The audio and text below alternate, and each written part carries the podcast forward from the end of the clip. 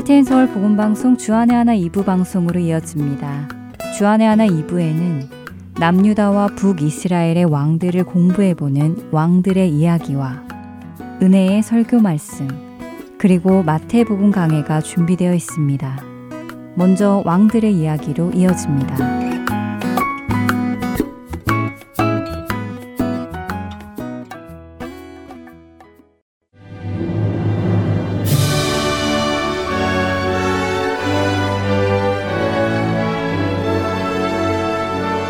할텐 서울 복음 방송 청취자 여러분 안녕하세요. 왕들의 이야기 진행의 김민석입니다. 오늘은 열왕기하 12장과 역대하 24장에 기록된 요아스 왕에 대해 함께 살펴보도록 하겠습니다. 요아스는 지난 시간에 말씀드린 것처럼 아달야가 왕위에 오르고 왕의 자손을 모두 죽이던 당시 제사장이던 여호야다와 아하시아의 누이였던 여호세바가 성전 침실에 숨겨 6년 동안 양육했던 아달랴의 손자입니다. 아달랴의 통치 제7년째 되던 해 제사장 여호야다는 왕과 백성이 여호와와 언약을 맺어 여호와의 백성이 되게 하고 왕과 백성 사이에도 언약을 세웠습니다. 그리고는 하나님 앞에 악을 행한 아달랴를 심판하고 다윗의 후손인 요아스가 왕위에 오르도록 허락하고 도왔지요. 요아스가 왕위에 오를 때 그의 나이는 7살이었습니다. 성경은 7살의 왕위에 오른 그가 어린 시절 어떻게 남유다를 통치했는지에 대해서는 정확하게 기록하고 있지 않습니다. 다만 성경에서 요아스가 제사장 여호야다가 그를 교훈하는 모든 날, 즉 여호야다가 살아서 요아스의 후견인으로 섬겼던 때에 여호와 보시기에 정직히 행하였다고 말씀하시는 것을 보면 요아스는 어린 시절 제사장 여호야다의 도움으로 남유다를 통치했다는 것을 알 수 있습니다. 열왕기하 12장 4절에서 16절, 역대하 24장 4절에서 14절까지의 말씀에는 요아스가 여호와의 성전을 보수하기 위해 제사장을 모으고 새로운 세금 정책을 세운 이야기가 기록되어 있습니다. 역대하 24장 7절 말씀에 의하면 당시 하나님의 성전은 아달랴와 아달랴의 아들들, 즉 아달랴를 추종했던 무리들에 의해 파괴되고 여호와의 전의 모든 성물은 바알을 위해 사용되고 있었습니다. 이에 요아스는 여호와의 전을 보수해야겠다는 뜻을 품고 제사장들과 레위 사람들을 모아 이스라엘 백성이 매년 여호와의 전에 드리는 예물로 성전을 수리하라고 명령합니다. 열왕기하 12장 4절에 기록된 이스라엘 백성이 드렸던 세 가지 예물은 당시 인구 조사가 시작될 때마다 20살 이상의 모든 남자들이 내야 했던 반세겔, 개인적인 서약에 의해 지불하는 돈, 그리고 자원하여 드리는 예물을 말하는데요. 요아스는 성전 유지비뿐 아니라 성전에 바쳐진 예물들을 추가로 사용해서라도 성전을 빨리 보수하라고 명령한 것입니다. 그러나 요아스가 왕위에 오른 지 23년이 지나도록 제사장들은 성전이 파괴된 것을 수리하지 않았습니다. 그 이유에 대해 학자들은 백성들로부터 걷어들이는 수익이 제사장과 레위인들을 후원하고 성전 수리비로 쓸 만큼 충분하지 않았거나 제사장들이 예물을 성전 수리비로 지출하지 않아 더 이상 사람들이 예물을 드리지 않았기 때문이라고 설명합니다. 어떠한 이유에서든 성전 수리비가 이루어지지 않자 요아스가 직접 성전 수리를 위한 계획을 세우게 됩니다. 열왕기하 12장 9절에서 16절과 역대하 24장 8절에서 14절에는 요아스의 계획에 대해 자세히 기록되어 있는데요. 요아스는 먼저 성전 보수를 위한 모금함을 하나 만들어 그곳에 모든 예물을 넣게 하였습니다. 그리고 상자가 가득 차면 왕의 서기와 대제사장만이 그 상자를 비울 수 있게 하였지요. 모아진 돈으로 성전 수리를 감독하는 자들을 고용하면 그들은 수리를 담당할 목수와 건축자들, 석공들, 돌 자르는 사람들을 고용하고 필요한 재료를 구입했습니다. 이들은 따로 회계 보고를 하지 않아도 될 만큼 믿음직한 사람이었다고 성경은 기록합니다. 이렇게 모아진 예물은 열왕기와 12장 4절에 기록된 속건제, 속죄제로 드린 예물과는 별개였는데요. 이는 성전 보수 때문에 제사장들의 생활이 어려워지게 할 수는 없었기 때문이지요. 이렇게 시작된 성전 보수 공사는 점점 진척되어 하나님의 전은 이전 모양대로 견고하게 되었고 공사를 마친 후에 남은 돈으로는 여호와의 전에 제사로 사용될 금, 은 그릇과 숟가락을 만들었습니다. 역대하 24장 14절은 대제사장이었던 여호야다가 세상에 사는 모든 날 동안 여호와의 전에서 항상 번제로 드렸다고 기록하고 있습니다. 여호야다는 130살을 살다가 죽었는데요. 무리는 그가 이스라엘과 하나님과 그의 성전에 대하여 선을 행하였음을 기억하고 다윗성 여러 왕의 묘실 중에 장사하였습니다. 여호야다가 죽자 요아스에게 유다의 지도자들이 찾아왔습니다. 그리고는 그에게 다시 우상을 섬겨야 한다고 설득하지요. 역대하 24장 17절에서 21절까지의 말씀입니다. 여호야다가 죽은 후에 유다 방백들이 와서 왕에게 절함해 왕이 그들의 말을 듣고 그의 조상들의 하나님 여호와의 전을 버리고 아세라 목상과 우상을 섬겼으므로 그 죄로 말미암아 진노가 유다와 예루살렘에 임하니라. 그러나 여호와께서 그들에게 선지자를 보내사 다시 여호와에게로 돌아오게 하려 하심에 선지자들이 그들에게 경고하였으나 듣지 아니하니라. 이에 하나님의 영이 제사장 여호야다의 아들 스가랴를 감동시키심에 그가 백성 앞에 높이 서서 그들에게 이르되 하나님이 이같이 말씀하시기를 너희가 어찌하여 여호와의 명령을 거역하여 스스로 형통하지 못하게 하느냐 하셨나니 너희가 여호와를 버렸으므로 여호와께서도 너희를 버리셨느니라 하나 무리가 함께 꾀하고 왕의 명령을 따라 그를 여호와의 전 뜰 안에서 돌로 쳐 죽였더라. 요아스는 우상을 섬기기 시작했습니다. 하나님께서는 다시 하나님께로 돌아오기를 기다리며 선지자들을 보내셨지만 요아스는 그 말을 듣지 않았습니다. 여호야다를 통해 베푸신 은혜를 기억하고 하나님께로 돌아서기를 원하셔서 여호야다의 아들 스가랴를 보내셨지만 요아스는 오히려 그를 죽이고 맙니다. 결국 하나님께서는 회개하지 않는 요아스를 아람 군대를 들어 심판하십니다. 아람 군대가 요아스를 치려고 유다와 예루살렘에 이르러 백성 중에 모든 방백들을 죽이고 노략한 물건을 다메섹 왕에게 보냈습니다. 열왕기하 12장 18절에는 요아스가 그의 조상 여호사밧, 여호람, 아하시아 그리고 자신이 구별하여 드리던 모든 성물과 여호와의 성전 곡간과 왕궁에 있는 금까지 모두 아람 왕 하사엘에게 주었다고 기록하고 있습니다. 이것으로 인해 아람 왕 하사엘은 예루살렘을 떠났고 요아스는 더 이상의 전쟁은 막을 수 있었지요. 그러나 요아스는 이 전쟁을 통해 크게 부상하였고 요아스의 신하들 중 일부는 요아스가 부상하여 움직이지 못하는 틈에 반역을 일으킵니다. 그들은 요아스가 여우야다의 아들 스가랴를 죽인 일로 인하여 요아스를 침상에서 죽이지요. 요아스는 다윗성에서 장사되었지만 왕실의 묘실에는 장사되지 못합니다.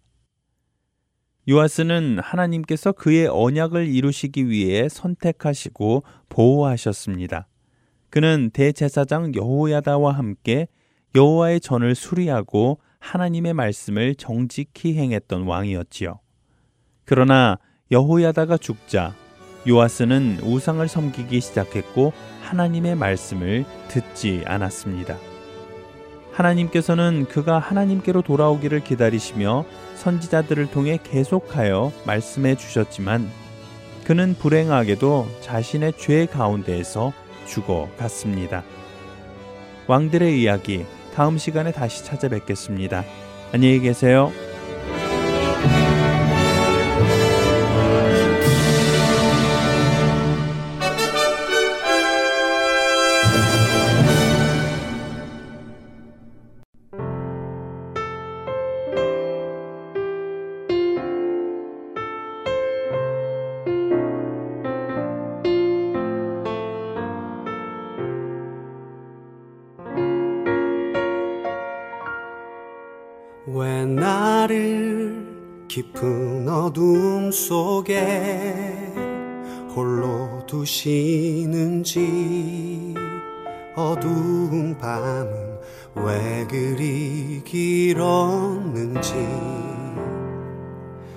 나를 고독하게 나를 낮아지게. 세상 어디도 기댈 곳이 없게 하셨네. 광야 광야에 서 있네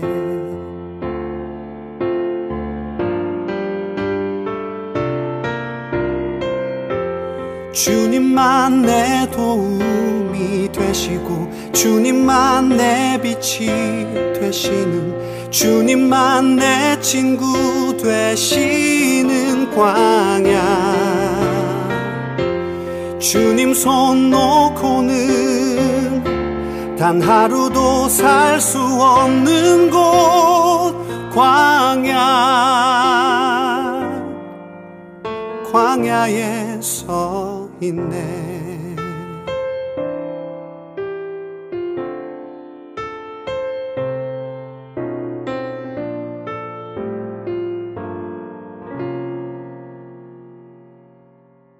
왜 나를 깊은 어둠 속에 홀로 두시는지 어두운 밤은 왜 그리 길었는지.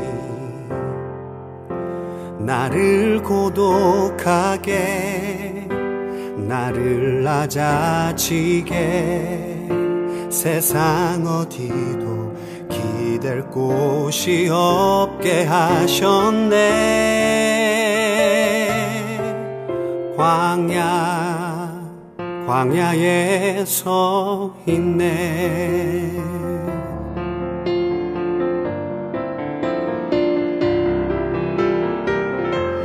주님만 내 도움이 되시고 주님만 내 빛이 되시는 주님만 내 친구 되시는 광야. 주님 손 놓고는 단 하루도 살 수 없는 곳 광야. 광야 주께서 나를 사용하시려 나를 더 정결케 하시려 나를 택하여 보내신 그곳 광야. 성령이 내 영을 다시 태어나게 하는 곳 광야. 광야에 서 있네.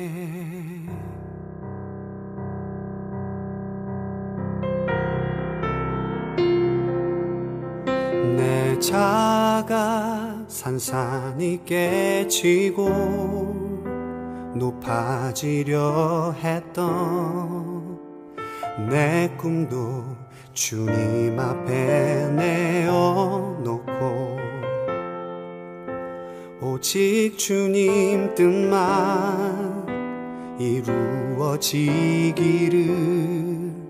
나를 통해 주님만 드러나시기를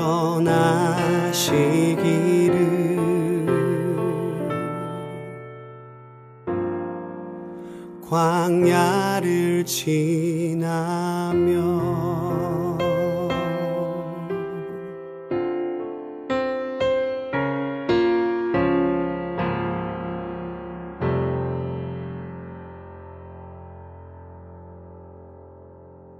은혜의 설교 말씀으로 이어드립니다. 오늘 설교 말씀은 고 옥하는 목사님께서 요한 1서 3장 19절에서 24절의 본문으로 사랑하는 자의 축복이라는 제목의 말씀 전해 주십니다.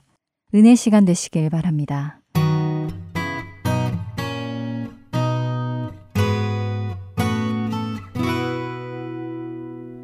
지난 시간 우리는 형제 사랑에 대해서 세 가지 사실을 함께 생각해 보았습니다.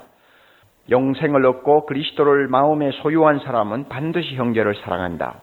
하나님의 사랑을 십자가에서 배우고 체험한 사람은 반드시 형제를 사랑한다. 하는 방위성에 대해서 말씀을 드렸습니다. 그리고 보니 형제 사랑이야말로 우리가 예수를 믿는 사람인가 아닌가를 시험하는 결정적인 조건이 된다는 의미도 됩니다. 사랑하면 믿는 사람이라 할 수 있고 사랑하지 아니하면 믿는 사람이라고 할 수 없다는 말입니다.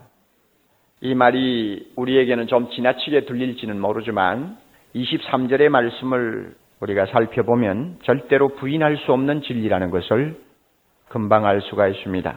23절을 제가 읽습니다. 그의 계명은 이것이니 곧 그 아들 예수 그리스도 이름을 믿고 그가 우리에게 주신 계명대로 서로 사랑할 것이니라. 여기에 계명이라는 말은 하나의 계명을 말하지 여러 개의 계명을 말하지 않습니다. 단수라는 것을 꼭 기억하십시오. 그러면 그 계명이 뭐냐? 계명은 믿음과 사랑이라는 것을 우리는 알 수 있습니다. 하나의 계명이 두 가지 사실을 가지고 있다는 것을 여러분이 주의하셔야 합니다. 한 계명 안에 예수 그리스도를 믿는 믿음과 그 다음에 형제를 사랑하는 문제가 다 포함된다는 것을 유의해 두셔야 됩니다. 주님의 계명이 뭐냐? 그리스도를 믿는 것이요. 동시에 형제를 사랑하는 것이라는 말입니다. 여기서 믿는다는 말은 과거에 한때 일어난 사건을 가리키는 동사입니다. 우리가 예수 믿은 것은 과거에 한 번 일어난 사건입니다. 두 번, 세 번 반복되는 사건이 아닙니다. 한 번 중생받은 사람은 중생받은 그것으로 끝나는 것이지 1년에 한 차례씩 중생을 다시 받아야 되는 법이 없습니다. 이것은 과거 사건이요. 그 다음에 사랑한다는 말은 현재 사건입니다. 항상 반복되고 또 지속되는 사건입니다. 동사가 틀려요. 우리말에는 아무 차이가 없지만 시제가 다르다는 말입니다. 그러니 믿음과 사랑을 하나님께서는 절대 분리해서 생각지 아니하신다는 것입니다. 믿음은 뿌리요. 사랑은 열매입니다. 한 번 나무가 뿌리를 박는 것은 한 번 사건으로 끝납니다만은 열매는 계절을 따라서 해마다 열립니다. 우리가 믿는다는 것은 한 번으로 결단하는 사건이지만 그 믿음이 진짜 믿음이면 거기에서 나타나는 사랑의 열매는 매일매일 해마다 해마다 풍성하게 맺히는 것이 사실입니다. 이런 의미에서 하나님은 믿음과 사랑을 동일하게 놓고 봅니다. 그래서 한 계명이요. 두 계명이 아닙니다. 믿는다는 말은 사랑한다는 말이요. 사랑한다는 말은 믿는다는 뜻입니다. 만일 우리가 믿는다고 하면서 형제를 사랑하지 않는다면 그것은 믿음의 모순이요. 우리가 사랑한다고 하면서 예수 그리스도를 믿지 않는다면 그것은 사랑의 모순입니다. 둘을 떼놓을 수가 없어요. 한 계명입니다. 이 사실을 야고보는 더 명료하고 날카롭게 우리에게 지적을 하고 있습니다. 조용히 들으시기 바랍니다. 야고보서 2장 14절 이하의 말씀인데요. 내 형제들아 만일 사람이 믿음이 있노라 하고 행함이 없으면 무슨 이익이 있으리요? 그 믿음이 능히 자기를 구원하겠느냐? 혹이 가로되 너는 믿음이 있고 나는 행함이 있으니 행함이 없는 내 믿음을 내게 보이라. 나는 행함으로 내 믿음을 내게 보이리라. 내가 보거니와 믿음이 그의 행함과 함께 일하고 행함으로 믿음이 온영케 되었느니라. 야고보가 반복해서 행함, 행함, 행함, 행함 하는 이 행함이 뭔지 압니까? 이 행함은 야고보서에 보면 형제 사랑을 이야기합니다. 행함이 없는 믿음이 능히 자기를 구원하겠느냐 하고 야고보가 반복한 다음에 무슨 말씀을 하시느냐 하면 헐벗고 먹을 양식이 없는 형제를 돕는 희생적인 사랑을 예를 들고 있습니다. 그러니까 야고보스가 말하는 행함이라는 것도 따지고 보면 형제 사랑을 의미한다는 것을 우리는 금방 알 수 있습니다. 이것은 요한일서 3장 17절하고 통하는 서로 일맥상통하는 내용입니다. 3장 16절에는 우리가 형제를 위하여 목숨을 버리는 것이 마땅하니라 하고는 그 다음에 공핍하고 먹을 것이 없는 형제를 도와주는 것이 바로 사랑을 실천하는 것이라고 가르쳐 주었죠. 요한과 야고보의 사상이 통합니다. 믿음과 사랑은 나눌 수 없다 그 이야기입니다. 믿음이 있으면 사랑이 있고 사랑이 있으면 믿음이 있다 그 이야기입니다. 한 계명이요. 이 믿음과 사랑이 한 계명이라는 것을 가장 명료하고 박력 있게 표현한 말씀은 역시 갈라디아 5장 6절의 말씀입니다. 갈라디아 5장 6절에 이런 말씀이 있습니다. 그리스도 예수 안에서는 할례나 무할례가 효력이 없대. 그 다음에 중요한 말씀입니다. 사랑으로서 역사하는 믿음뿐이니라. 사랑으로서 역사하는 믿음만이 그리스도 안에서는 효력이 있다 그 말입니다. 그러면 사랑으로서 역사하는 믿음 이 말을 좀 더 알기 쉽게 바꾸면 우리에게 중요한 것이 있다면 그것은 사랑을 통하여 그 자체를 표현하는 믿음뿐이니라 하는 말입니다. 우리에게 중요한 것이 있다면 그것은 사랑의 실천을 통해서 그 자체를 표현하고 나타내는 믿음이다 그 말입니다. 그러니까 진짜 믿음은 어떤 믿음이냐? 사랑을 통해서 증명되어야 하고 사랑을 통해서 표현되어야 한다는 것입니다. 그 믿음이 효력이 있다는 말입니다. 따라서 믿음과 사랑은 분리시킬 수 없습니다. 믿음은 뿌리요, 사랑은 열매입니다. 참 믿음이 있는 사람은 사랑합니다. 거짓 믿음을 가진 사람은 사랑하지 아니할 것입니다. 우리 모두가 믿음과 사랑이 한 계명이라는 사실을 깜빡깜빡 잊어버리고 얼마나 엉뚱한 것들을 들고 나와서 마치 믿음이 있는 것처럼 행세를 많이 했는지요. 저나 여러분이나 다 같이 하나님 말씀 앞에서 가책을 받을 수밖에 없습니다. 형제는 사랑하지 아니하면서 기도 많이 하는 것으로 성경 많이 하는 것으로 내가 믿음이 굉장히 좋은 것처럼 우리 스스로가 얼마나 과장 많이 했습니까? 얼마나 휘선했습니까? 깊이 깨달아야 합니다. 이렇게 믿음과 사랑이 한 계명으로서 불가분의 관계를 갖고 있기 때문에 믿으면서 다시 말하면 믿는 사람이 사랑을 실천할 때는 그에게 따라오는 축복이 대단히 큽니다. 그 축복을 오늘 세 가지를 본문을 가지고 좀 함께 생각해 보려고 합니다. 믿는 사람으로서 형제를 사랑할 때 얻을 수 있는 축복이 몇 가지 있는데 첫째로 마음의 담대함을 가질 수 있다고 했습니다. 담대함. 자, 19절을 봅니다.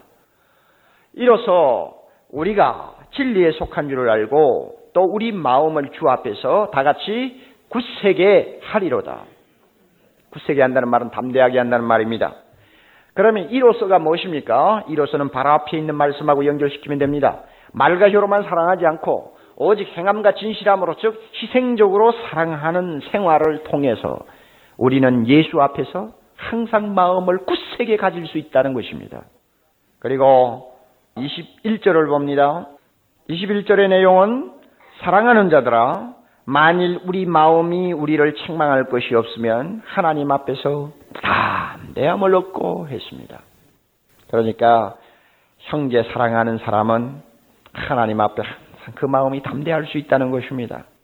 흔들리지 않는다는 말이요. 평안하다는 말입니다. 하나님을 두려워한다든지 불안에 떨지 않는다는 말입니다. 이것만큼 중요한 것이 어디 있습니까? 여러분이나 또 저나 우리가 하나님을 아버지라 부르면서도 사실 은근히 마음에 공포증을 갖고 있는 부분도 없잖아 있습니다. 그리고 은근히 마음에 불안감이 있다는 것도 사실입니다. 그렇죠? 하나님이 두려우신 분이니까 당연히 그와 같은 경외감을 우리가 갖지 아니할 수는 없습니다만은 그러나 하나님이 바라시는 것은 우리의 마음이 담대하고 평안하기를 바랍니다. 아버지가 아들을 불렀는데 아들이 아버지 앞에 와서 오돌오돌오돌 떨고 있으면 그 무슨 꼴로 보겠어 그거. 하나님께서도 우리가 자기 앞에서 벌벌 떨면서 항상 불안해가지고 하나님 눈치나 살피는 그런 사람, 그런 자식이 되기를 원치 않습니다. 담대하기를 원합니다. 마음의 평안을 갖기를 원합니다. 그렇게 하려면 어떻게 해야 하느냐? 형제를 사랑해야 된다는 말입니다. 사랑하면 된다고 그럽니다. 예수 믿는 사람이 형제를 사랑하지 아니하면 우리 양심이 우리를 정죄합니다. 왜냐하면 믿음과 사랑은 떼놓을 수 없는 한 계명이기 때문에 믿는다고 하면서 형제를 사랑하지 못하면 양심이 무섭게 우리를 정죄합니다. 그래서 20절 봅니다. 우리 마음이 혹 우리를 책망할 일이 있거든. 언제 책망할 일이 있습니까? 형제 사랑하지 아니할 때. 우리 양심이 우리 마음이 우리를 책망합니다. 정죄합니다. 우리의 양심이나 우리의 마음은 우리가 잘 아는 바와 같이 깨끗하지 않습니다. 완전하지 않습니다. 굉장히 불완전합니다. 불완전하고 더러운 우리 양심이 양심 앞에서 우리가 가책을 받는다면 그 다음에 우리 마음보다 크시고 모든 것을 아시는 하나님 앞에서 어떻게 떨지 않겠느냐 그 말이요. 불완전한 자기 양심으로 가책을 받는 사람이 어떻게 하나님 앞에서 든든한 마음을 가지며 평안한 마음을 가질 수 있겠느냐 그 말입니다. 그러니 하나님 앞에서 정말 담대함을 가지려면 우리의 더러운 양심 앞에서도 가책을 받지 않아야 한다는 것입니다. 인간은 아무도 깨끗하지 않습니다. 욥이 말한 것처럼 하나님의 눈에는 달이라도 명랑치 못하고 별도 깨끗지 못한데 하물며 벌레인 사람 구더기인 인생이랴 하고 25장 5절 6절에 말씀했습니다. 그런 인간의 양심으로도 가책을 받고 책망을 받는 사람이 어떻게 하나님 앞에서 담대하고 그 마음이 평안할 수 있겠습니까? 그 불가능한 이야기입니다. 그러니 하나님 앞에 우리가 담대하려면 우선 먼저 자기의 양심상 가책을 받지 않아야 합니다. 자기 마음으로 정죄를 당하지 않아야 합니다. 그렇게 하려면 어떻게 해야 합니까? 형제 사랑해야 한다는 것입니다. 형제 사랑하지 못하면 그 어느 것을 잘못했을 때보다도 더 마음의 가책을 크게 받는 것을 여러분이 알아야 합니다. 동시에 우리가 형제를 사랑하면 다른 일로 좀 가책을 받을 일을 하는 사람이라 할지라도 하나님 앞에 담대할 수 있다는 또 희한한 사실이 있습니다. 무슨 말씀인가 하면 하나님 앞에 이것저것 가책받는 일이 있어도 형제 사랑하는 일을 진실로 순종하는 사람은 다른 가책 받는 것들이 좀 있다고 할지라도 하나님 앞에 담대할 수 있다 그 말입니다. 왜? 이 형제 사랑이야말로 첫째되는 계명이요. 주님이 주신 새 계명이기 때문에 거기에 걸리지 아니하면 다른 부분 약간 좀 부족해도 하나님 앞에 떳떳하게 나갈 수 있는 용기가 생긴다는 이야기입니다. 베드로가 말씀하기를 사랑은 허다한 무엇을 덮어요? 죄를 덮느니라 그랬죠. 그런데 그 죄는 다른 형제의 죄만 덮는 것이 아니고 사랑하는 사람의 허물도 덮는 역할을 하는 것이 사랑입니다. 그래서 내가 참 형제를 사랑하는 일을 잘하면 나에게 있는 허물을 그게 많이 덮어줘요. 덮어주기 때문에 하나님 앞에 설 때 좀 담대할 수 있습니다. 그러니 형제 사랑을 못할 때에는 얼마나 발가벗은 것처럼 하나님 앞에 서게 되는가를 여러분이 알아야 합니다. 우리 예수 믿는 사람이 하나님 앞에 평안하고 하나님 앞에 담대할 수 있다면 이게 얼마나 큰 축복입니까? 다른 데서 찾지 마십시오. 형제 사랑하는 것으로 그 담대함을 다시 찾아야 합니다. 여러분에게 이 담대함이 있습니까? 평안함이 있습니까? 없다면 내가 형제 사랑을 하고 있는가를 다시 한번 점검해 보아야 합니다. 또 하나, 형제 사랑하면 어떤 축복을 받느냐? 기도의 응답을 받을 수 있다는 확신이 생깁니다. 22절입니다. 무엇이든지 구하는 바를 그에게 받나니 이는 우리가 그의 계명들을 지키고 그 앞에서 기뻐하시는 것을 행함이라. 형제 사랑하면 하나님 앞에 응답을 받습니다. 왜 그런가 하면 형제 사랑은 하나님 앞에서 무엇을 하는 것과 같습니까? 하나님이 기뻐하는 일을 하는 것이 되기 때문입니다. 그러니 형제를 사랑하는 일이 하나님을 이렇게 기쁘게 하는 일이라는 것이 분명하면 우리는 기도할 때 담대하게 하나님 앞에 나가서 구할 수 있습니다. 왜? 내가 하나님이 가장 기뻐하는 일을 하고 있기 때문에 마음에 담대함이 생깁니다. 이 담대함이라는 말을 연구하는 학자의 말을 들으면 여기에 담대하다는 말은 무슨 뜻이냐? 고대 아마 그리스를 말하겠죠. 그리스 시대의 민주사회가 한창 꼽히던 그 그리스 사회에서 어느 시민이 대중 앞에서 자기의 주견을 자신있게 발표할 수 있는 그 권리를 이야기한다고 말했습니다. 그렇다면 형제를 참 사랑하는 사람은 하나님을 기쁘게 하고 있다는 사실을 알기 때문에 하나님 앞에 나가서도 담대하게 자기 주장을 할 수 있다는 이야기입니다. 이게 담대함이에요. 그러니 그와 같이 담대하게 하나님 앞에 구할 수 있는 사람은 또 동시에 내가 하나님을 기쁘게 하고 있다는 사실을 알기 때문에 하나님이 반드시 나의 기도 들어주신다고 하는 확신을 갖게 됩니다. 그렇지 않습니까? 자식이 부모의 마음에 꼭 드는 좋은 일을 많이 한다고 생각하는 자녀는 부모에게 어지간한 것을 요구할 때도 담대하게 내놓으라고 그럽니다. 그러면 부모는 꼼짝 못하고 내놓죠. 마찬가지입니다. 하나님도 그러시다 그 이야기입니다. 이런 일은 예수님에게서 가장 정확하게 발견할 수 있습니다. 예수님은 요한복음 8장 29절에 이런 말씀을 하셨습니다. 나를 보내신 이가 나와 함께 하시도다. 내가 항상 하나님의 기뻐하시는 일을 행함으로 나를 혼자 두지 아니하셨느니라. 그리고 11장 41절 42절에 아버지여 내 말을 들으신 것을 감사하나이다. 항상 내 말을 들으시는 줄을 내가 알았나이다. 하나님은 항상 내 기도를 들어주시고 응답하심을 내가 알았나이다. 왜? 내가 하나님의 기뻐하시는 일을 하기 때문입니다. 그래서 하나님의 기뻐하시는 일을 주님이 항상 순종하셨기 때문에 예수님은 하나님으로부터 기도 응답을 늘 받았다는 이야기입니다. 여러분, 기도의 응답이 어떤 사람에게 빨리 오는가를 여러분이 잘 이 시간에 배워두시기 바랍니다. 하나님의 마음을 기쁘게 하는 일에 충성하는 사람입니다. 곧 형제를 사랑하는 일을 할 때 우리는 담대함을 갖고 기도하게 되고 하나님이 꼭 응답해 주신다는 것을 우리는 확신하게 됩니다. 기도할 때마다 우리는 마태복음 7장 7절을 늘 마음에 둡니다. 구하라 그러면 주실 것이요.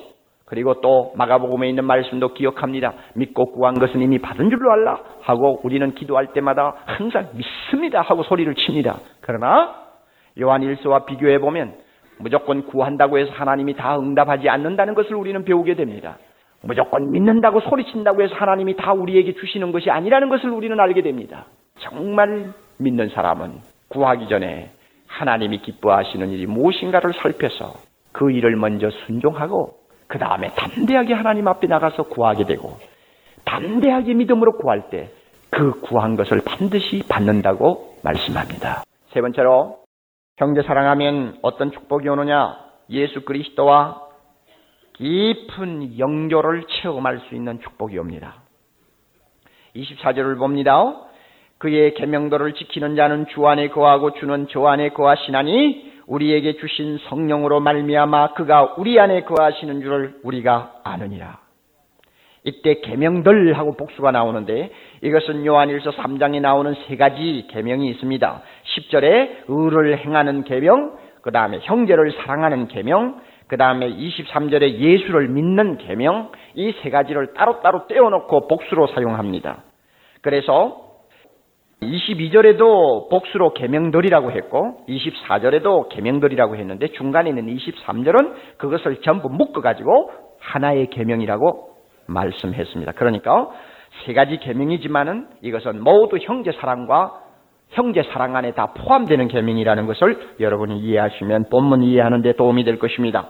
그러면 24절의 말씀이 무슨 뜻입니까?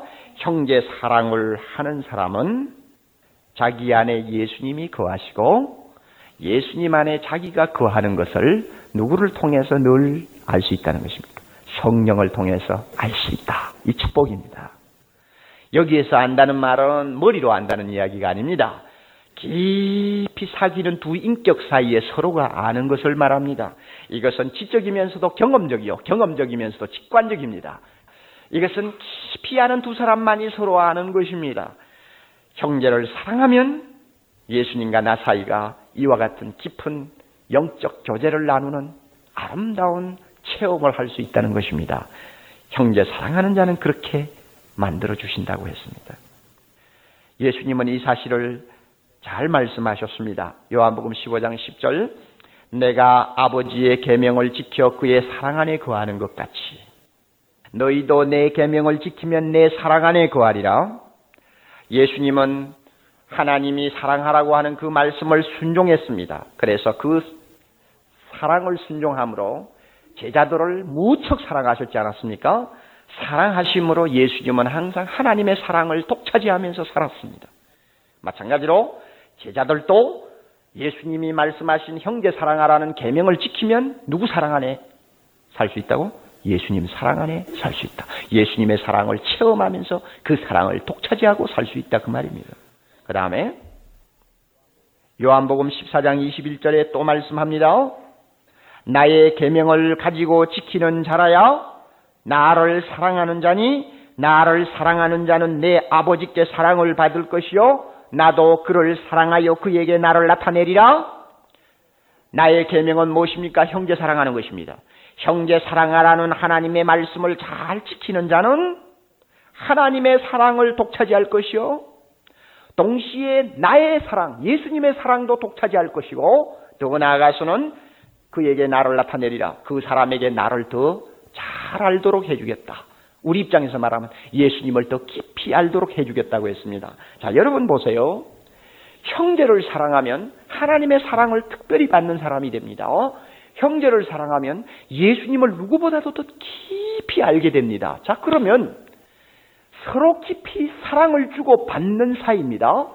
그리고 서로 깊이 인격적으로 알 수 있는 관계가 형성되는 두 사이에서 어떻게 영적 교제가 풍성하지 않겠습니까? 네? 예수님 말씀에서도 이것은 진리요. 요한일서에 나오는 말씀에서도 이것은 진리입니다.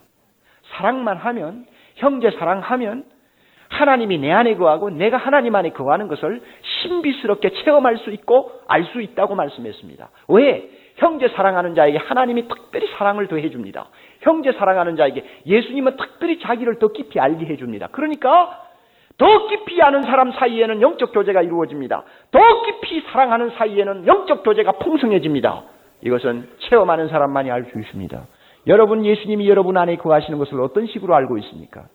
여러분 여러분이 여러분 안에 예수님을 모시고 사는 것을 어떤 식으로 여러분은 체험하고 계십니까? 머리로만 알고 있나요? 대단히 빈약한 사람입니다. 깊이 무엇인가 알고 있습니까? 체험하고 있습니까? 그 사람은 정상으로 들어가는 사람입니다. 주님과 나 사이의 깊은 관계를 정말 체험하고 싶으면 형제를 사랑하십시오. 예수님이 내 안에 거하시는 것을 형제 사랑을 통해서 맛을 보십시오. 내가 예수 안에 거하는 것을 형제 사랑을 통해서 한번 체험하십시오. 성령이 주님과 나와 하나 되게 만드는 놀라운 신비스러운 영교의 축복을 알고 싶으면 형제 사랑을 하십시오. 사랑의 현장에 하나님이 계시고 사랑의 현장에 예수님과 나와의 깊은 영교가 이루어진다고 하는 사실을 꼭 맞아 떨어지게 표현하지는 않지만 극적으로 우리에게 실감나게 하는 이야기 하나가 있습니다. 존 파웰 교수가 쓴 조건 없는 사랑이라고 하는 글에서 나오는 실제적인 이야기입니다. 존 파웰 교수는 신학교에서 신앙론을 가르치고 있었습니다. 믿음에 관한 것을 교수하고 있었다는 이야기입니다. 그 교실에는 머리털을 어깨까지 늘어지게 길르고 다니는 톰이라고 하는 남자 학생이 있었습니다. 머리를 그렇게 여자처럼 길게 늘어뜨리고 다니니까 좀 괴상하게 보일 수밖에 없죠. 그런데 알고 보니 그 톰이라는 남학생은 철저한 무신론자였습니다. 하나님께서 무조건적인 사랑을 가지고 인간을 위해서 자기 아들을 주셨다는 말만 하면은 빈정거리고 반박하고 무관심하게 고개를 돌렸습니다. 그래서 그 학생은 교수에게 골칫거리가 되었습니다.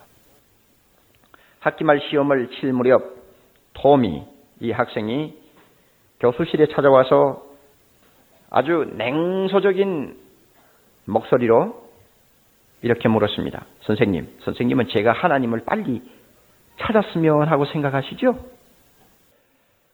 파웰 교수는 의도적으로 대답을 이렇게 했습니다. 아니, 내가 보기에 자네는 하나님을 절대로 찾을 수 없을 거야.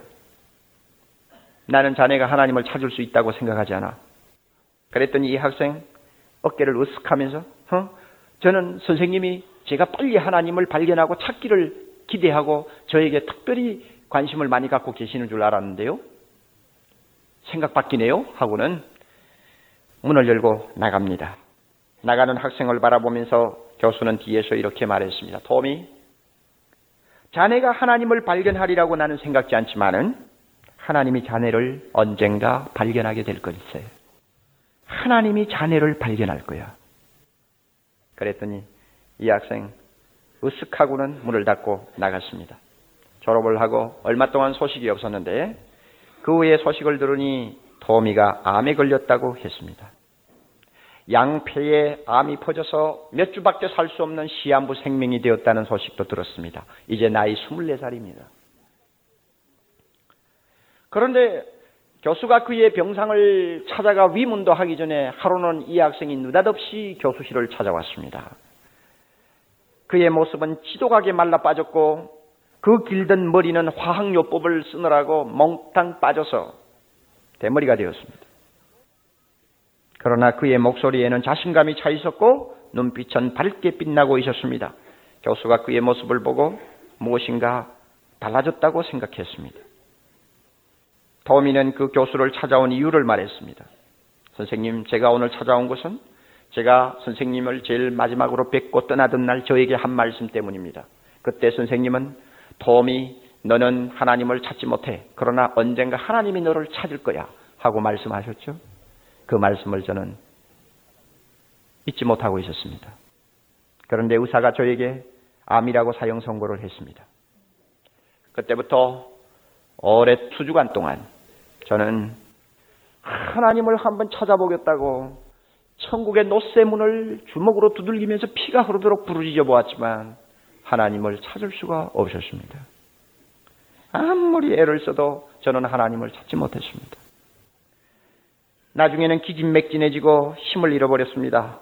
그리고 다시는 그 문제로 더 신경 쓰지 않기로 했습니다. 그리고 얼마 남지 아니한 이 생명 누군가 보람 있는 일을 좀 하다가 죽어야 되겠는데 보람 있는 일이 뭘까? 그것은 아마 가까운 데 있는 사람들부터 내가 사랑하지 못한 사람들에게 사랑을 베푸는 것이 아닌가 생각했습니다. 그래서 죽기 전에 사랑하지 못한 사람들 사랑하고 죽어보겠다고 마음을 먹고는 누구부터 먼저 사랑할까 생각을 했는데 가장 힘든 상대는 아버지였습니다. 평소에 사랑한다는 말을 해보지도 못했고 사랑을 별로 느껴보지 못한 아버지였습니다. 그러나 저는 용기를 내서 하루 저녁은 아버지를 찾아갔습니다. 아버지는 신문을 읽고 계셨습니다.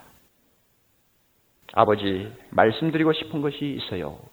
하고 인사를 드렸더니 아버지는 신문을 눈에서 떼지 않고, 어, 그래, 뭐냐? 하고 대답했습니다. 아버지, 매우 중요한 말씀이에요. 꼭 들으셔야 돼요. 하고 다시 말씀드렸더니 그때야 신문을 내려놓으면서 저를 쳐다보았습니다. 저는 아버지의 눈을 바로 바라보고 아버지, 아버지를 사랑해요. 저는 꼭 그 말을 하고 싶어 왔어요. 이렇게 이야기했더니 아버지의 손에서 신문이 소리 없이 떨어지고 그 아버지는 아들을 바짝 마른 아들을 가슴에 끌어안고 흐느끼기 시작했습니다. 그리고는 그날 저녁 다음날 아버지가 출근을 하셔야 됨에도 불구하고 밤새도록 부자간에 마음에 담아두었던 만 가지 이야기를 털어놓고 시간 가는 줄을 모르고 이야기를 나누었습니다. 그 다음 날은 어머니에게, 그 다음 날은 미워하던 동생, 또 누나에게 차례차례로 자기의 사랑을 고백했습니다. 서로 부둥켜한 거, 마음에 있던 많은 회포를 서로 주고받던 어느 날 저녁, 토미가 곁을 보니 그 자리에 자기가 그렇게 찾고 만나고 싶어 하던 하나님이 계시는 것을 발견했습니다. 선생님, 제 곁에 하나님이 계셨어요. 제 바로 곁에 하나님이 계셨어요. 선생님 말씀이 옳아요. 하나님은 자기의 방법대로 저를 찾아오셨어요. 그 말을 들은 파웰 교수 너무나 감격하여 토미를 끌어안고 소리쳤습니다. 맞았어. 네가 정말 하나님을 찾는 가장 정확한 방법을 택한 거야. 하나님은 자기 개인적인 소유물로 인정하는 사람, 문제 해결사로 생각하는 사람, 위로가 필요할 때마다 찾는 그런 사람에게 하나님이 찾아오시는 것이 아니라 사랑을 향해 마음을 여는 사람에게 하나님은 찾아오신다. 너야말로 가장 정확하게 하나님을 만났어. 하고 부르짖었습니다. 사랑하는 곳에 하나님이 계셨어요. 여러분, 하나님이 내 안에 내가 하나님 안에 구하시는 산 하나님을 체험하고 싶습니까? 내가 하나님과 끊어질 수 없는 깊은 영적 관계를 갖고 있다는 것을 체험적으로 알고 싶습니까? 사랑하십시오. 사랑하는 현장에 당신은 하나님 안에 계실 것이요. 사랑하는 현장에 하나님은 당신 안에 계시는 것을 성령을 통해서 체험하게 될 것입니다. 하나님은 다른 곳에 계시지 않습니다. 사랑하는 현장에 계십니다. 다 같이 조용히 머리 숙입니다. 조용히 마음속에 들은 말씀을 다시 정리하십시오. 믿음과 사랑은 떼어놓지 못하는 한 계명입니다. 믿는다고 하면서 사랑하지 않는 것은 모순 중의 모순입니다. 그런 사람은 하나님 앞에 담대함을 가질 수가 없습니다. 항상 양심의 가책을 받고 불안해 할 것입니다. 그런 사람의 기도는 힘이 없습니다. 응답받을 생각을 말아야 합니다. 형제를 사랑하면 하나님 앞에 가장 기뻐하는 일을 하기 때문에 하나님 마음을 기쁘게 한다는 그 긍지 때문에 우리는 담대하게 하나님 앞에 요구할 수 있고 우리가 반드시 응답받을 수 있다는 것을 확신합니다. 뿐만 아닙니다. 우리가 진실로 이웃을 사랑하라고 하는 새 계명을 지키면 그 현장에서 하나님이 나와 함께 하심을 체험하게 됩니다. 사랑의 현장에 하나님이 계십니다. 하나님은 내 안에, 나는 하나님 안에 계시는 것을 체험하게 됩니다. 사랑하지 못하면 하나님이 계시는 것을 보지 못합니다. 하나님이 내 안에 계시는 것을 체험하지 못합니다. 여러분, 정말 형제를 사랑합니까? 마음에 미움이 있습니까? 가난하고 고통하는 자를 외면하고 삽니까? 나만 잘 살면 된다고 하는 생각 속에서 교회를 드나듭니까? 오, 여러분, 성령께서 여러분의 마음을 철저하게 이 시간 새롭게 해주시기를 바랍니다.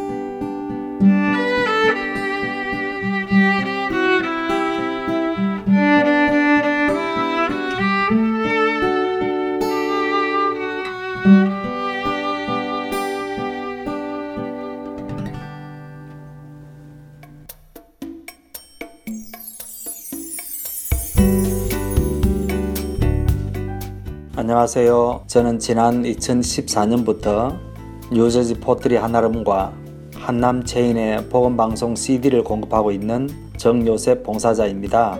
믿지 않는 분들에게는 예수님의 복음을, 믿는 자들에게는 생각과 마음을 지킬 수 있도록 도와주는 복음방송이 정말 얼마나 감사한지 모릅니다. 우리 주님께 찬양과 영광을 돌려드립니다. 감사합니다. 안녕하세요. 저는 오하이오의 펠본에 있는 한국 마켓과 영식당 그리고 콜럼버스에 있는 풍민식당과 사라가 식품점에 복음 방송의 CD를 비치하고 있습니다. 복음을 전하는 작은 일에 사용하여 주심을 하나님께 감사드립니다. 귀 있는 자들에게 복음을 전하는 이 사역에 동참하실 분들은 복음 방송 전화번호 602-866 8999로 연락 주시기를 부탁드립니다.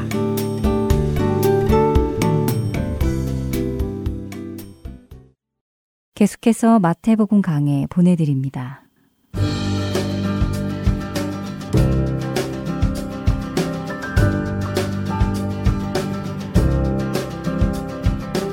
하트앤 서울 복음방송 애청자 여러분 안녕하세요. 마태복음 강의 김태정 목사입니다. 지난주까지 우리는 예수님의 족보와 탄생이 기록된 1장의 내용을 살펴보고 그리스도이신 예수님에 대해서 알아보았습니다. 이번 시간에는 2장의 내용을 통해서 예수 그리스도의 나심에 대한 세상의 반응을 살펴보려고 합니다. 2장 전체를 보면 예수님의 탄생에 대한 반응은 두 부류로 구분할 수 있습니다. 먼저 예수님이 이 땅에 오신 것을 기뻐하며 예배하는 부류와 예수님을 경계하고 죽이고자 하는 부류입니다. 그런데 놀랍게도 예수님을 환영하는 이들은 멀리 동방으로부터 온 이방인 박사들이며 예수님을 죽이고자 하는 이들은 예수님께서 계시는 그 이스라엘을 다스리고 있는 헤로당입니다. 그리고 이 장은 이 두 부류를 중심으로 1절부터 12절까지는 예수님을 경배하는 동방으로부터 온 박사들에 대한 내용, 그리고 13절부터 23절까지는 헤롯과 관련된 내용으로 구성이 되어 있습니다. 먼저 1절에 예수님께서 베들레헴에서 나셨다고 기록되어 있습니다. 베들레헴은 여러분들도 잘 아시는 지명으로 성경에서 여러 차례 언급되고 있는 곳입니다. 루시 나오미를 따라서 다시 돌아온 장소이기도 하고 다윗이 사무엘에게 기름 부음을 받았던 곳이기도 하죠.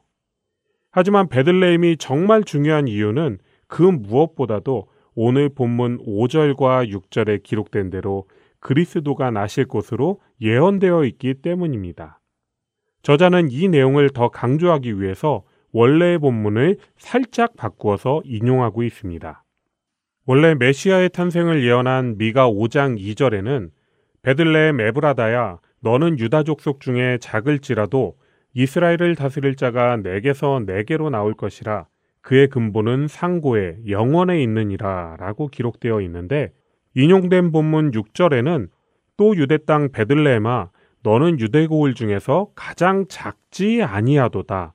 내게서 한 다스리는 자가 나와서 내 백성 이스라엘의 목자가 되리라 하였음이니이다 라고 기록하였습니다. 미가서에는 베들레헴이 유다 족 속 중에 작다고 이야기하지만 마태복음에서는 유대 고을 중에서 가장 작지 않다라고 바꾸어 쓰고 있습니다. 그리스도가 그곳에서 탄생하기 때문에 그 사실이 가장 중요하기 때문에 작다는 표현을 작지 않다로 바꾸어 강조하고 있는 것입니다. 그런데 그 당시 예수님은 베들레헴 출신이 아닌 나사렛 출신으로 사람들에게 알려져 있었습니다. 베들레헴에서 태어나셨지만 나사렛이라는 동네에서 사셨기 때문에 나사렛 사람이라고 불리게 된 거죠. 하지만 마태복음의 저자는 예수님은 베들레헴에서 태어나셨고 구약에 기록된 그리스도라는 것을 증명하기 위해서 예수님께서 베들레헴에서 이집트로 그리고 갈릴리 나사렛으로 이동하신 일들을 기록한 것입니다. 그리고 예수님께서 그리스도이심은 동방으로부터 온 박사들로 인해 더욱 입증되고 있습니다. 2절에 그들은 동방에서 별을 보고 그에게 경배하러 왔다고 기록되어 있습니다. 학자들 사이에서 이 동방으로부터 온 박사들이 누구인지에 대해서는 여러 의견들이 있지만 마태복음의 저자는 그들의 정체가 누구인지를 설명하지는 않았습니다. 단지 마태가 강조하고자 한 것은 동방으로부터 이방인들이 유대인의 왕을 경배하러 왔다는 사실입니다. 동방의 박사들이 유대인의 왕이 어떤 의미인지 정말로 알고 찾아왔을까요? 온 세상의 구주로 오신 메시아가 무엇을 의미하는지 정말 정확히 알아서 찾아왔을까요? 사실 그들은 이방인들이었기 때문에 유대인의 왕의 의미를 잘 알진 못했을 것입니다. 단지 큰 인물이 탄생했다고 생각했을 겁니다. 하지만 하나님의 선택된 백성이라고 자부하면서 메시아에 대한 말씀을 받았던 이스라엘 민족은 잠잠했지만 이방인인 그들은 예수님의 나심을 알고 경배하기 위해 움직였습니다. 마태는 이 일을 통해서 예수님의 나심이 유대 민족에게만 의미 있는 것이 아니라 온 세상 열방을 향한 구원의 역사가 이루어지고 있음을 나타내고자 한 것입니다. 동방의 박사들이 도착해서 유대인의 왕을 찾고 있다는 소리에 헤로당과 온 예루살렘이 듣고 소동하고 헤로당은 대제사장과 백성의 서기관들을 모아서 그리스도가 어디에서 태어날지 물어봅니다.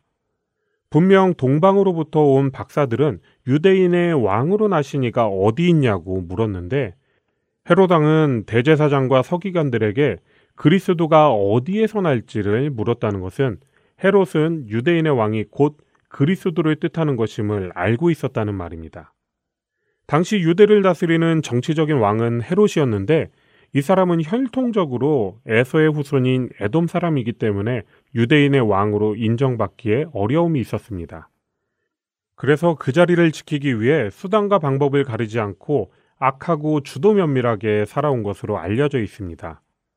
그는 자신의 왕권을 지키기 위해 장모와 처남 둘을 죽이기도 했고 유대인의 최고 높은 기관인 사내들인 공회를 와해시키기 위해서 법령위원 300명을 죽이기도 할 정도였죠. 하지만 동시에 유대인의 마음을 얻기 위해서 성전을 보수하고 확장하기도 했습니다. 그만큼 그는 자신의 왕자의 애착이 많았습니다. 그런데 그런 그에게 자신의 왕자를 위협할 유대인의 왕, 그리스도가 났다는 소식은 충격적이었지요.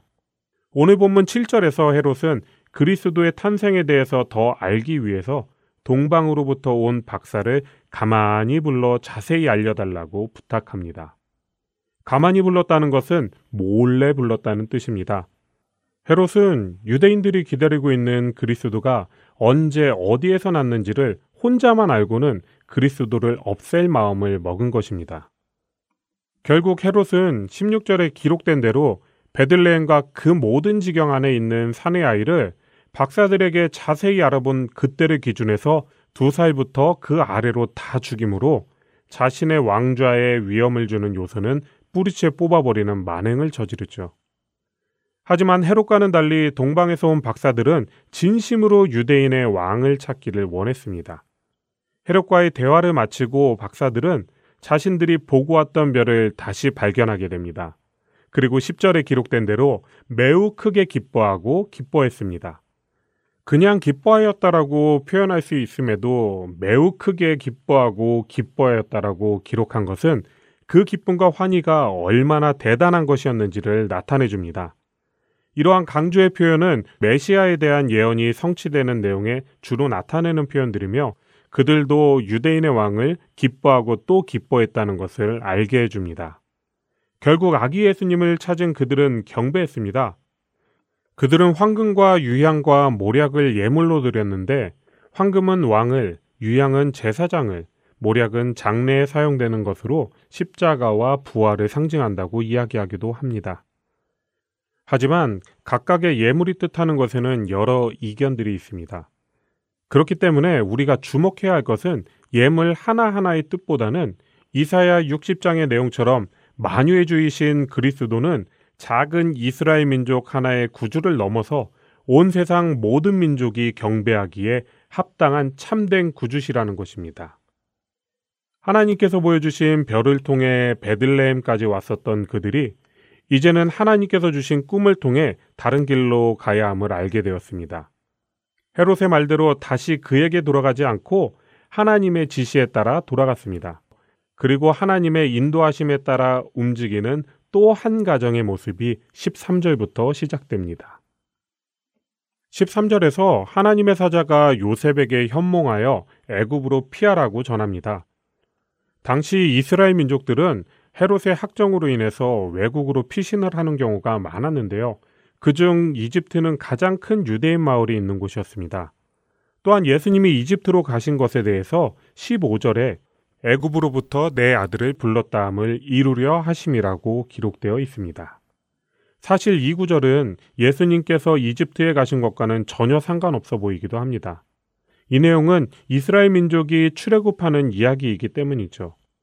하지만 마태복음 2장에서 사용된 구약의 인용구들은 이스라엘 민족의 출애굽 과정을 통해서 예수님과 이스라엘의 동일성을 보여줍니다. 베들레헴, 이집트, 갈릴리 나사렛으로 이어지는 예수님의 여정은 이스라엘 백성이 헤브론에서 출발하여 애굽에 갔다가 다시 출애굽하여 가나안으로 돌아오는 과정과 동일하며 이스라엘이 실패한 제사장 민족이 되는 일을 회복하실 예수님의 사명을 보여주고 있는 것입니다.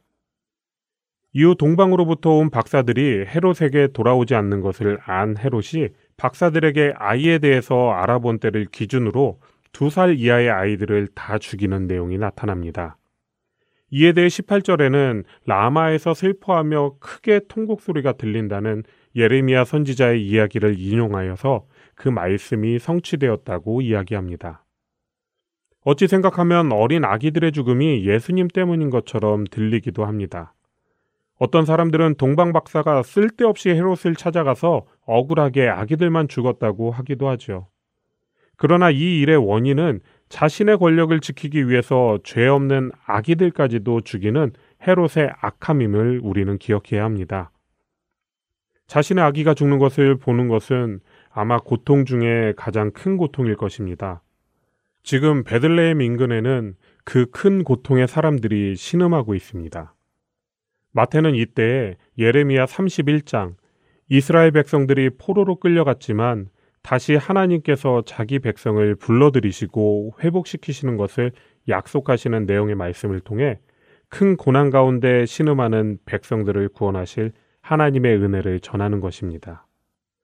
아이들의 죽음으로 인한 고통은 그들 가운데 있지만 그 고통으로 끝나는 것이 아니라 다시 회복시키실 것을 약속하는 희망의 메시지임을 우리는 기억해야 합니다. 비록 하나님을 떠나고 고난이 찾아오면 다시 회개하고 하나님의 구원을 바라던 이스라엘 백성들의 반복된 역사이지만 이제는 그 모든 것을 한 번에 회복시키시는 하나님의 은혜가 예수 그리스도를 통해 이루어지는 소중한 약속인 것입니다. 마침내 헤롯이 죽자 아기의 목숨을 찾던 자들이 죽었다고 주의 사자가 요셉에게 현몽합니다. 그런데 하나님의 계획이 정말 대단하다고 생각되는 장면이 22절에 나타나는데요. 바로 요셉이 무서워하는 장면입니다. 원래 헤롯은 이스라엘 민족이 사는 지역 전체를 다스리고 있었지만 자신의 아들 중에서는 로마로부터 그 넓은 영토를 다스릴 권한을 받을 만한 인물이 없다고 생각해서 자신이 다스리던 지역을 셋으로 나누어 아들들이 물려받게 했습니다. 유대는 아켈라오, 갈릴리는 헤롯 안티파스, 그리고 동북쪽 변경과 요단 건너편 지경은 필립이 다스리게 되었죠. 그런데 유대를 다스리던 아켈라오는 아버지인 헤롯보다 더 잔혹한 왕이었습니다.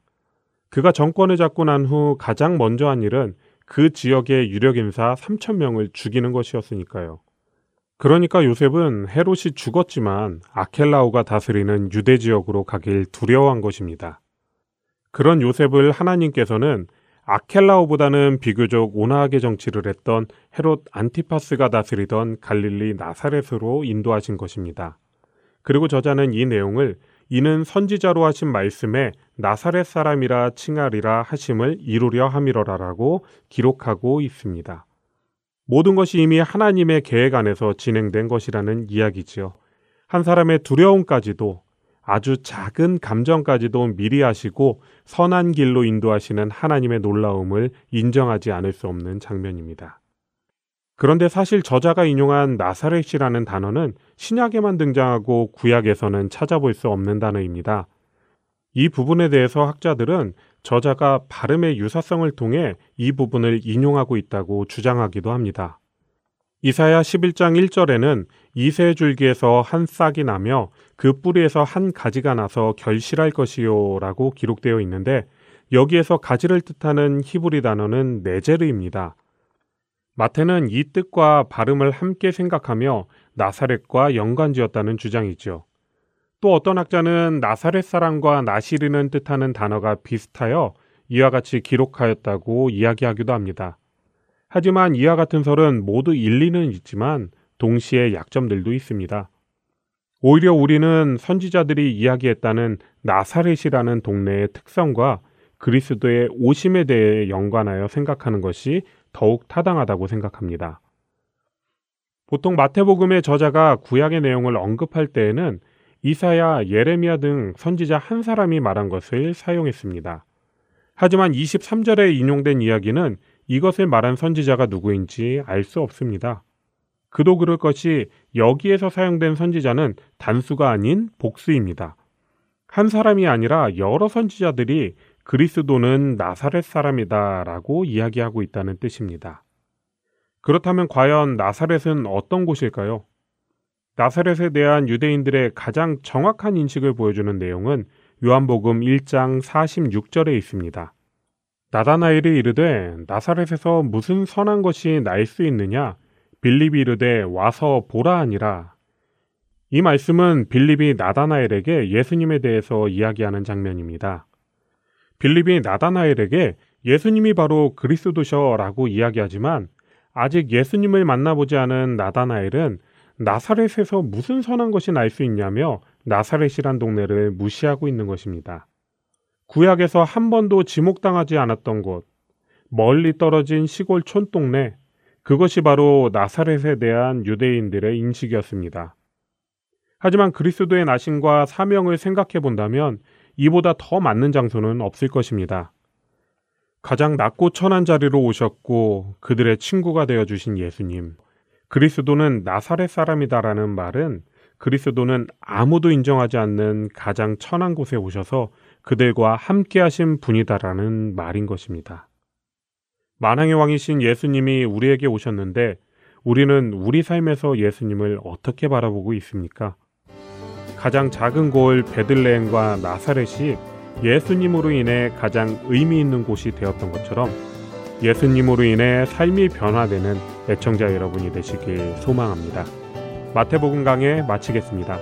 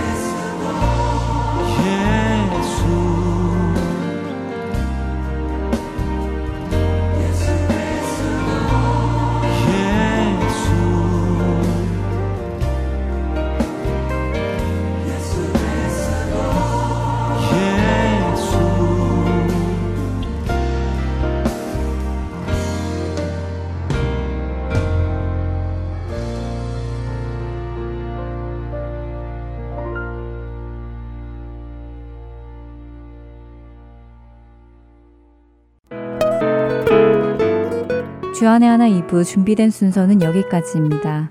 함께 해주신 여러분께 감사드립니다. 다음 시간에 뵙겠습니다. 안녕히 계십시오.